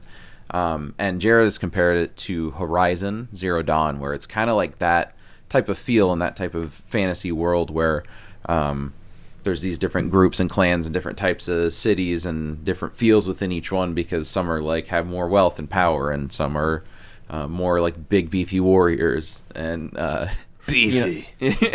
and so um, it's it's got a super deep world build, but then also there's some really dope action, and you know it's Pix Disney slash Pixar essentially. Um, so it looks fantastic. I mean, it's so I mean some of the best action just on screen in general in a while. Um, but then it looks crazy good with these dragons and these different colors. There's a bunch of like neon almost looking colors that pop throughout the screen, and um, so yeah, it's a gorgeous movie and it's funny. Um, Awkwafina plays the the dragon, um, just the voice of the dragon, and uh, she's just she, she got to be Awkwafina the whole movie. She was just kind of th- throwing little cracks here and there, and got to play kind of just a little a little aloof, um, but very funny and sarcastic as well. Um, uh, Kelly Marie Tran is that who did Raya? Yep, Um, yep. She was great. Um, I mean, just the gen- the voice cast in general was great. And I mentioned like the the group that come along uh, uh, come along um, at a certain point throughout the movie. They kind of like gain a new person or new set of people throughout each time they visit a place, and that whole cast like comes together perfectly. And they're really funny. They're really cute. The and then they have some heartwarming moments too. Um, I love this movie though. I think um, if you have Disney Plus, it's worth the extra thirty dollars um, that you pay on top of Cody's account. Um, um, or if you're able to see it in the theater, um, yeah, definitely check it out. It's it's it's a really good one to see in the theater. I think mine. I think all the the forty percent of our listeners who are on my Disney Plus account. So I did. I got the all access. So you might be able to go through that to see it. I don't know. But um, as someone who did pay the thirty unnecessarily, I forgot until after I did it that I didn't need to. Um, but I was I, I watched this with my girlfriend, so the two of us watched it and was really happy with it. Like I, I never regretted spending the thirty bucks. To your point, Seth, this is excellent fucking movie.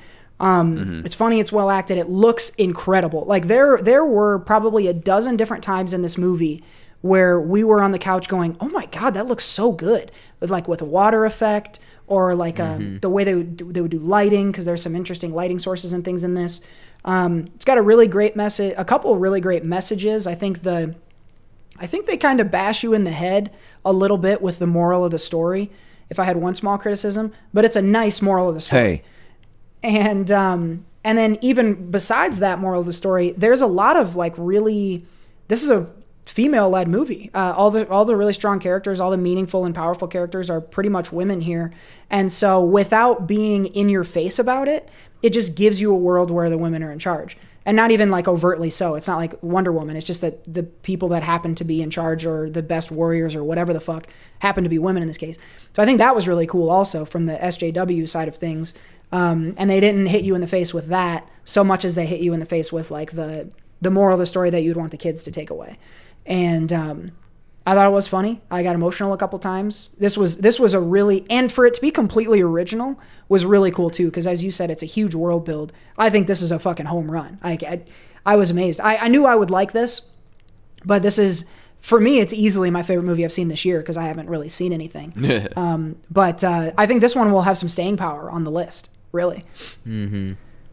Yeah, yeah. I uh I mean, I'm going to echo everything you guys said. The few other things I'm going to add, echo, echo. Um I mean, I compared it to Horizon Zero Dawn, which again, people who are familiar with that video game and everything will will get that. But I mean, the thing I got from it was this was a very much like video game-esque where it's like Yep. you get this world, you get this mission, you have this conflict, you bring in more people to your party. There's these interesting weapons, interesting powers, and everything. Like that's the thing that I really loved so much because I was invested in the world, the characters, the cool, different areas. Each had their own personality their own color schemes their own music. Like the music is such like it was it felt like a video game. Again like y- you take this somehow you get that same graphics and you are in control of the character because the background music is like this epic adventure but also has like these like these cues of like synth and like I, I don't even know how to mention it but like it felt video gamey to me um which is you know maybe you might be taking it as like a you know a, a negative but no this movie is awesome all around great um leading to the very end uh cannot recommend i mean disney you know it's it's a money machine they're just printing money over there and again i think i'd have to go through and see what i've seen but we're only three months in but this is one of the best movies i've seen this year Yeah. The video game Boom thing helps it. it's a, it's damn near two hours. You're never there's not a second of it that's boring. They, you, they, you're just going from thing to thing to thing. You're meeting new character, new character, new character, and it's fresh. Every ten minutes, you're getting something new, and but not in a like a jumbled mess sort of way. Like it feels like you're getting a lot, but never too much. The the side characters and things are hilarious and weird. Like I can't imagine pitching this movie like you know, I, I don't want to give too much away about the supporting cast because some of the reveals there are pretty fun. But like, if I if I listed you the members of her party by the end of this movie and said these are what these are the people we're centering this movie around, you'd be like, no fucking way, I'm paying for this movie. Um, So they do a lot of really goofy stuff that doesn't seem like it should work.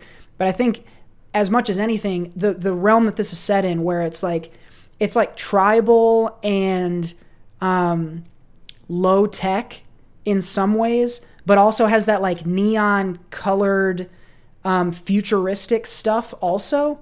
And that's, I think, something that directly relates to Horizon, to your point on the comparison. Um, so it operates in that space where it's both old school and futuristic. And that's a cool mashup to me because of the music and the weapons that they use and some of the different ideas and things. Like, ah, man, yeah. I could go on and on. This movie is fucking dope. They did a really good job. It makes me think, too, if this was their March movie, um, I know they've got a couple other Disney's got a couple other things coming out this year, and like last year we had Onward in March and Soul in December. I think most people would prefer Soul. So like if this was the March movie, whatever's coming next, I'm really excited. I just think Disney is on a hot streak that I don't know how far back it goes, but they've been hitting out hitting them out of the park the last couple. So if you want to catch this, it's available in your movie theater now. A lot of movie theaters are opening back up, so you might be able to go catch this. Highly recommend seeing it in theaters. Great sound, great picture. Um, would be really, really good for the big screen. Um, but if you do want to watch it at home, uh, I think I think we would all agree it's well worth the thirty dollars. You know, grab a couple friends or, or watch it with a partner or whatever. But um, check this one out. Well, well worth the watch on Disney Plus. This is Raya and the Last Dragon almost definitely going to be nominated for the Oscar. I, I'd be shocked if if five better animated movies come out this year. All right, last but not least, uh, we're going to move from movies into the world of television, uh, and more specifically into the world of WandaVision. So this, of course, is the MCU's um, series centered around Wanda, Maximoff, and Vision. Um, we had a nine-episode season here. Um, I guess we'll do maybe we'll do like overall thoughts and then get into a little bit of spoiler territory maybe. Um, so JB, why don't you go first with uh, your thoughts on WandaVision? WandaVision. So yes, the epic Wanda division division uh, finale ended out. Um, are we doing spoilers or spoiler free? Spoiler free first. Okay, spoiler free. Um, so overall, I mean, I really like what th- this is the first. Aside from like the Inhumans, that was a huge flop, and you know the Netflix stuff that uh, with Daredevil and whatnot. Like this is MCU proper TV series, long form Disney Plus. This is their first go at it, and I am blown away by wh- what they are able to do. Um, because you know, maybe it's not going to get as much of a budget that a mainstream movie might get, but everything seems like they are taking care. They're taking the movie focus and putting it into these shows. I mean, there's maybe a slippery slope here or there with some of the effects and whatnot, but the way that they crafted the show, not only the unique ways of, you know, diving into these different decades, the different sitcoms, the the the personality that each one of them has and the quirks and whatnot, and putting that into the show and somehow shoving this into a 23, 24 movie series that we already know and love and people loving it. Like every single week, Yep. TikTok, social media, everyone was talking about this show for three to four days and hyping it up two or two or three days before. It, like this owned two months of of headlines essentially. Like I loved what they did here. I, I might have a, you know a few nitpicks here or there with. Uh, not necessarily misdirects because this whole series was kind of like keeping you guessing and whatnot. I think uh, how it ended. And again, I read up some things about um, some change of plans due to COVID restrictions and uh, maybe a script change, a couple episode switches and whatnot. And and it kind of shows towards the end. But I mean, if you are any MCU fan, if you have not watched this, give it a try. I personally thought it was a slow start, but episode three kicks it into high gear, and you are hooked after that. Right when Batman shows up, it's like Yeah, right when shit. Batman, which is like, holy Jesus. Um, yeah, I mean, Jared pretty much summed it all up. Um, I don't have any complaints with it. I thought it was awesome. I love, you know, it, I think watching it, um, especially early on, it was just like nice to get back into the MCU after having having been so long. Um, every time that that Marvel intro goes, that like forty five second fucking intro, I love it so much. um, but uh, and then you know as it went on, like it was clearly something different that they hadn't tried before, and they you know Marvel is making good on that promise of we're gonna do different stuff with this, and then Doctor Strange being more horror, and you know this tying into Doctor Strange and all that stuff. Um, so they're still keeping the MCU connected and keeping everyone involved, but trying different stuff. And um, I love the misdirects in it. I love the fact that they're not just servicing everyone and fan pleasing with like everyone trying to make everyone's guesses right and you know doing the popular thing with fans. And you know i think that's that, that you get into an, a problem. That's when you get into star wars territory where i think it becomes super divided. It's like marvel has a story to tell. Let them tell it they they know what they're doing. They've been doing it for over a decade and you've been eating it up. So just chill out. You, they got it. Just sit back and relax. Um but uh, no, I think I, I thought it was fantastic. And you finally get to care about Wanda and Vision, which you never really did before. Um, I think A- Anthony Mackie was on Hot Ones recently, and he he was talking about how um, the B, you know, the B and C and D characters are the, always the more interesting ones. The you know your Captain Americas and Iron Man's were the, are there to drive the story, and the other characters are there to fill it in. Like you know, like he's saying with Wanda and, and Vision, uh, Vision, um, they they've kind of been there to. They've been more interesting. They've been more mysterious, and they've had these super. They're super powerful, but you never really got to know them, and now you care about them now that you know them, um, and you realize how interesting they really are. Um, same thing that's going to be with Falcon and Winter Soldier. I think that's that's just another reason to love it is because you actually get investment with these these guys, and that's what TV does. Um, you, Cody had mentioned we were playing games last night, and Cody had mentioned, um, I think Jared mentioned also that this was supposed to lead right into um, Doctor Strange, where it was like a week or two break and then boom. And like, how cool would that have been? Like with the hype around this, like people would be freaking out, but also maybe you know that for the for the good because this happened during the pandemic. Uh, people are at home more, and and you know, 60 million people a week were able to watch this. Um, so that's something to think about too with that. But overall, fantastic job, and I'm very pumped for Falcon and Winter Soldier. Dude, I cannot wait. This fully, I think there's probably audio from this podcast of when we announced, um, or when it was announced that they were going to be doing some of these spin off shows and WandaVision was going to be one of them. And I'm pretty sure I remember me saying, I don't Yeah. fucking care about Wanda and Vision. How are they going to make this show? And Yeah, I yeah. even, even in the middle of this series, like when everything is, is kind of wacky and you're not really, f- and I remember thinking, even in the middle of the show, I remember thinking, how the fuck did they get this greenlit? And what I forgot and what I was reminded of is that these guys don't fucking play. Like it's it's Marvel. It's it's mm-hmm. almost always awesome. And every time I want to lose faith in them, they fucking just bitch slap me with something awesome. Like last time I got pissed at MCU was about Captain Marvel and then the end game just blew the fucking roof off my doors. So and now I was like, oh, this, this probably isn't going to work. I don't even know if I'll watch it. And it was so awesome. Like, I, I, this was the thing. This was appointment watching for me every week. I got up early and watched this before work on Fridays, and mm. I've never done that for a show before. And so I think a lot came together to make it such a big phenomenon. Like you guys mentioned, everyone was talking about it and following along. Um, and that was really, really fun. My one thing I think too, and this is no fault of the show itself, I think I'm envious of people who will find it later. Because the one the one downside I have to being a part of it every week and following along is there's so much speculation and so much theories that bounce around and stuff like that. And um, one of you guys mentioned this show isn't really in the business of making you right. Uh, it's got its own story to tell, and it tells that story, and it's maybe less fan servicey than you might hope. Um, and if you're just looking for the theories and you want to be right, I you probably won't get it, and that might disappoint you. And so, being a part of that storm, which is fun while you're doing it, like I had a blast. We would speculate every week. We would do it, and I had a blast doing it. But I think that affects how you receive the show when you do get to the end. And so, for those folks who have been insulated from that or who will see it later, I think they'll get even more enjoyment out of it because I think this show, I don't think it is what we thought it was going to be, but what it is, is awesome. And so, um, I think they did an excellent job. And we'll talk more about why when we get into spoilers here.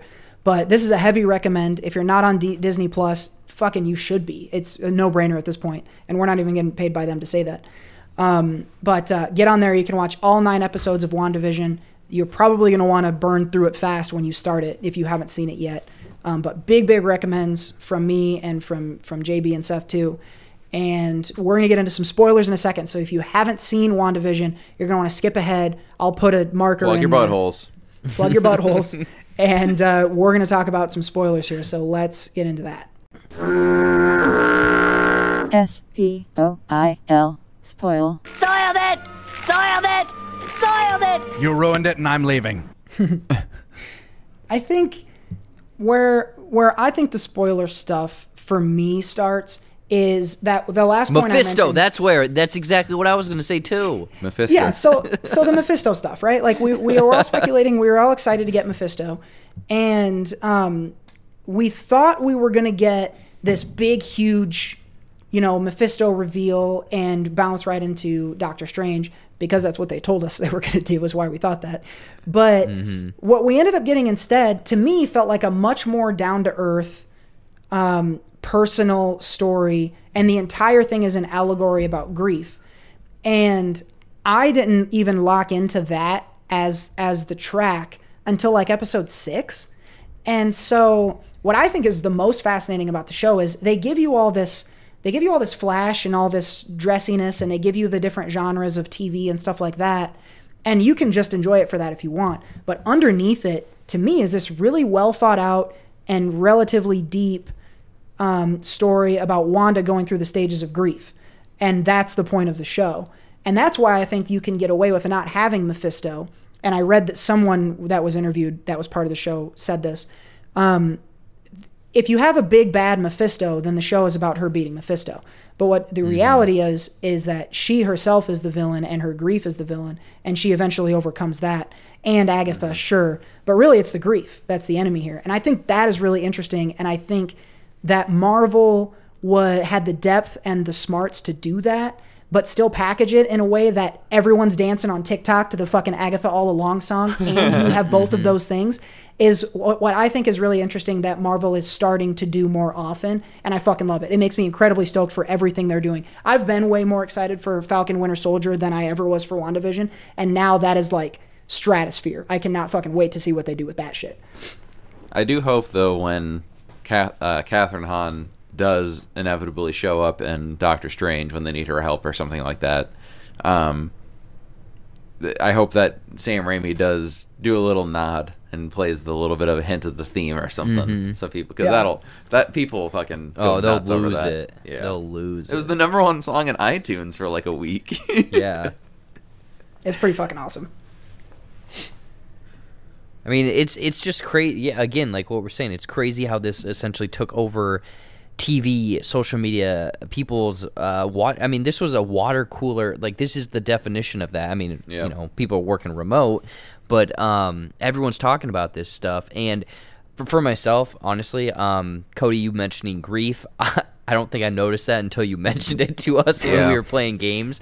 I, I just, I, I guess it just didn't click. And then when I was thinking back through all of the episodes, I'm like, oh, each one is covering an aspect of that essentially. You know, denial, acceptance, anger, you know, all that stuff. Um, for myself, I will be honest. This show did not click until episode three and a half. Um, I understood what they were doing with one and two. It just, I was like, okay, I get it. It's gimmicky. I can't do what they're doing here for more than what they're doing. And I think mm-hmm. that they knew when to get out. They knew when Yeah. to switch it up, you know, with the decades and everything. And maybe you guys are thinking differently than I did, but I just was like, okay, I get it. It's setting up the show. There's a reason that they dropped two episodes at once mm-hmm. was to mm-hmm. give you a little bit of a flavor and then essentially hook you on the on the rest of it. I think um and we'll probably get to the end uh episode, but I think that there's a lot of things open still. And again, this is part of a bigger universe. I'm curious on how this is going to affect things moving forward for people who have never been exposed to this, maybe. But there is a lot of stuff that is kind of out there in ether that's probably going to set up things in the future. But again, reeling it back, it was a story of Wanda and her grief. And I understand why they left those things kind of you know, not really tied up, but kind of, you know, focused on her essentially for that last episode. I mean, I don't know about you guys, but I was like tearing up towards the end when when she had to essentially say goodbye to her family and everything. Mm-hmm. Yeah, you knew it was coming a mi- two miles away, but it, they sh- they did it well.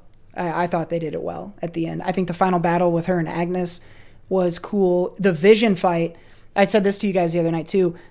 I, I've always hated Vision. I always thought he was overpowered and not compelling. But what is compelling about Vision is he's so overpowered, but he never wins with his power. He always talks it out. And he does that here. We don't know what the White Vision is going to go do now. yes, we do. Do we? Um, I mean, they haven't confirmed it or anything yet. But What do you, what do you, I don't than- know. What do you think? What are you one of these TikTok speculators now? Um, no, I was reading up on him though. The White Vision, um, which he is now white with a blue thing in his head, but he has all his memories. it's still amazing to me how it's just fucking like blip, blip, blip, memories. Peace out. Yeah. gone. Yeah. Like no. Deuces. I Yeah. am Vision. Bye. Yeah. Um, but anyway, he has a lot of um, run-ins um, with the Eternals in the comics. Oh, Um, sure. So he's gonna go up there, and that's probably how the Eternals will mix in with the MCU. Um, I could dig that. but anyway, I liked it. yep. I think I think they rounded it out well. You to your point from earlier, Jared, I think it, it did seem like they maybe made some changes at the end. Did you feel were you upset when you realized that we weren't going to get Mephisto? Is that something that you felt like you needed or or were you ultimately happy? I think for me, I was like, I, I liked what we got. We'll get Mephisto eventually, so I, that didn't bug me. But did you guys feel ripped off by the ending at all? Did you think it was less climactic than you were hoping, or did you end up digging it? I mean, no, I wasn't turned off by the not Mephisto. I mean, I'm glad because no one's theories were right. I don't like when people are taking and I mean, I mean, Uh, we're kind of in that game too of you know talking about stuff, breaking stuff, theorizing. But I love how nothing was really spoiled for me, and mm-hmm. and that end episode, sure, some of the effects could have been polished a little bit more, but for it being TV, I was like, oh my gosh, like this is action packed, like this is you know, not entirely like an end game, but this is it, it's ti like I I am so curious on what the hell Falcon Winter Soldier is going to be, Loki, and then what the next slate of these are going to be. Because not only is it mixing in different genres into the MCU, but like the amount of care and budget that they're putting into them. Like this is again a long form mini TV series. Yeah. Well, and then just I mean, even just the the what you mentioned, but add on top of that, like I'm super excited for Doctor Strange now. Like, Yeah, yeah. I'm I can't wait to just to see Wanda again and like what the fuck's going on. You know, she just pieced out and was reading this book real fast. So, I mean, like what what what's going on? I want to know how she's doing. Is she okay? Is she she over her her grief yet? But I hope so. I root for Wanda. They've done a really good job of making her sympathetic. As powerful as she is, she's still uh, vulnerable, and I think that's interesting I about her character. I still don't understand the accent thing though. Like when she's using it, when she's not. Still don't still don't get it. Yeah, I don't know if she'll. I don't know if she'll be using it. She didn't really talk after she left the bubble, so I don't know if she'll have it back or not. But that new she has like now a legit fucking superhero costume. That thing Hot. is dope. Hot. yeah, I, this is this is not really film criticism at all, but I think I think we, we got to have a horn. I think for Elizabeth Olsen, she is uh, she's quite a beaut. She does a good job in this show. She's very very cool. Um, it's been a while since we've done the horn. Um, and then there's there's also then they created um what the um the uh, Proton I think is her name. Like, Rambeau yeah, Ram- Spectrum, Photon. Proton. Yeah. Yeah. Um, so they have a new hero there. She's going to be involved in Captain Marvel 2, which that was hinted at with the end with the scroll and the mid credit scene. So they did do a lot. Like there's a lot they're going to be going with now. Essentially, they could have branched off into three different movies with Doctor Strange, Captain Marvel 2, and uh, potentially Eternals. So this movie or the the series did more for continuing the MCU story than anything ever really has. Um, Yeah. You know, most movies will hint at one, you know, and this one did three different things. Uh, I think that's super smart, too.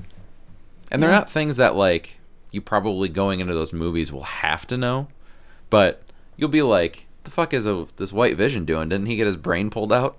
like, Yeah. so, He needs to go get a tan. What's going on? yeah. Um, I will say, give some love to him. Jimmy Woo, character oh, yeah. people latched onto, people loved. Randall Park. Um, Awesome. I know someone speculate or not speculated, but suggested, and I would be all for it. Was like an X Files type show where he goes around and investigates Oh, different shit, MCU yeah. like like uh, cases, and it's like with the reception that his character got, I Uh-huh. think that they could be like, yeah, dude, we want you because people love you. Yeah. Yeah. There's no way Randall he's Park not in so the next awesome. Ant Man, too.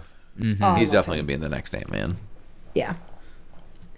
Yeah, we're kind of venturing into this post blip world too. Um, you know, we'll get more of this in in um, Falcon Winter Soldier, but I think this is, I mean, proof of concept, right? I mean, they they have everyone's attention. We're all watching.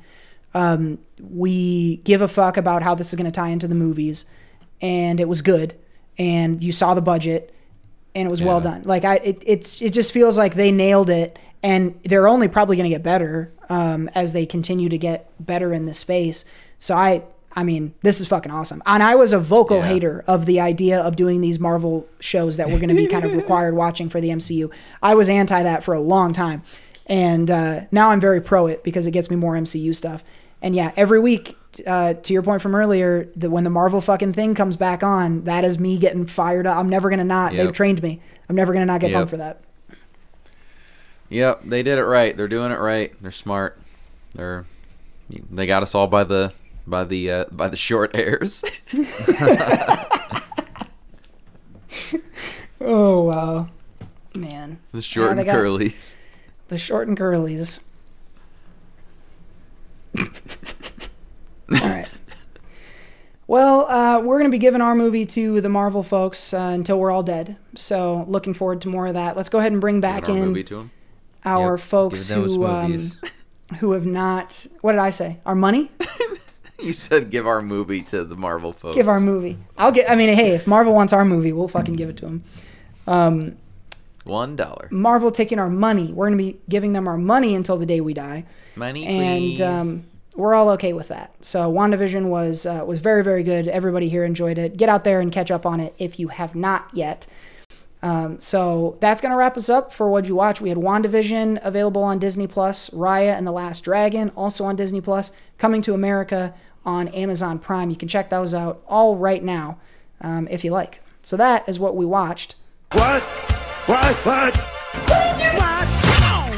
And that will just about bring us to the end of this episode. But before we do leave, we got to give you one mo thing. But I'm down to one more, one more thing.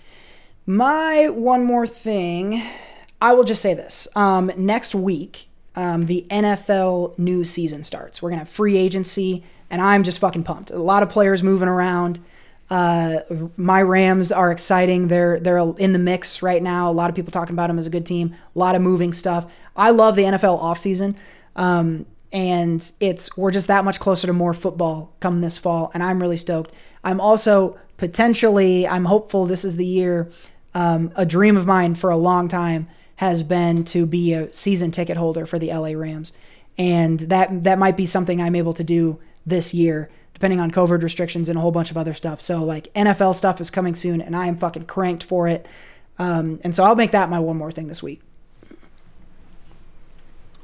Yeah, but for my one more thing, um, it's I, I mentioned it to you guys last night, but every now and then, I mean, I just feel like you know maybe I'm spinning my wheels, maybe I'm not you know growing or learning or creating things as, as good as I might think or or want. But uh, the other day, I got an email, and I was like, okay, what's the, what's this email? And I open it up, and I no lie, I thought this email was a joke because one, they emailed me, and I googled the person, I looked him up, and it was official. But uh, publicists at Paramount Pictures emailed me specifically and were like, "Hey, uh, we found some of your stuff online. We think it's really fun. Would you? We would like to add you to our." Uh, press contact list for you know advanced screenings, potential interviews coming up in the future and whatnot.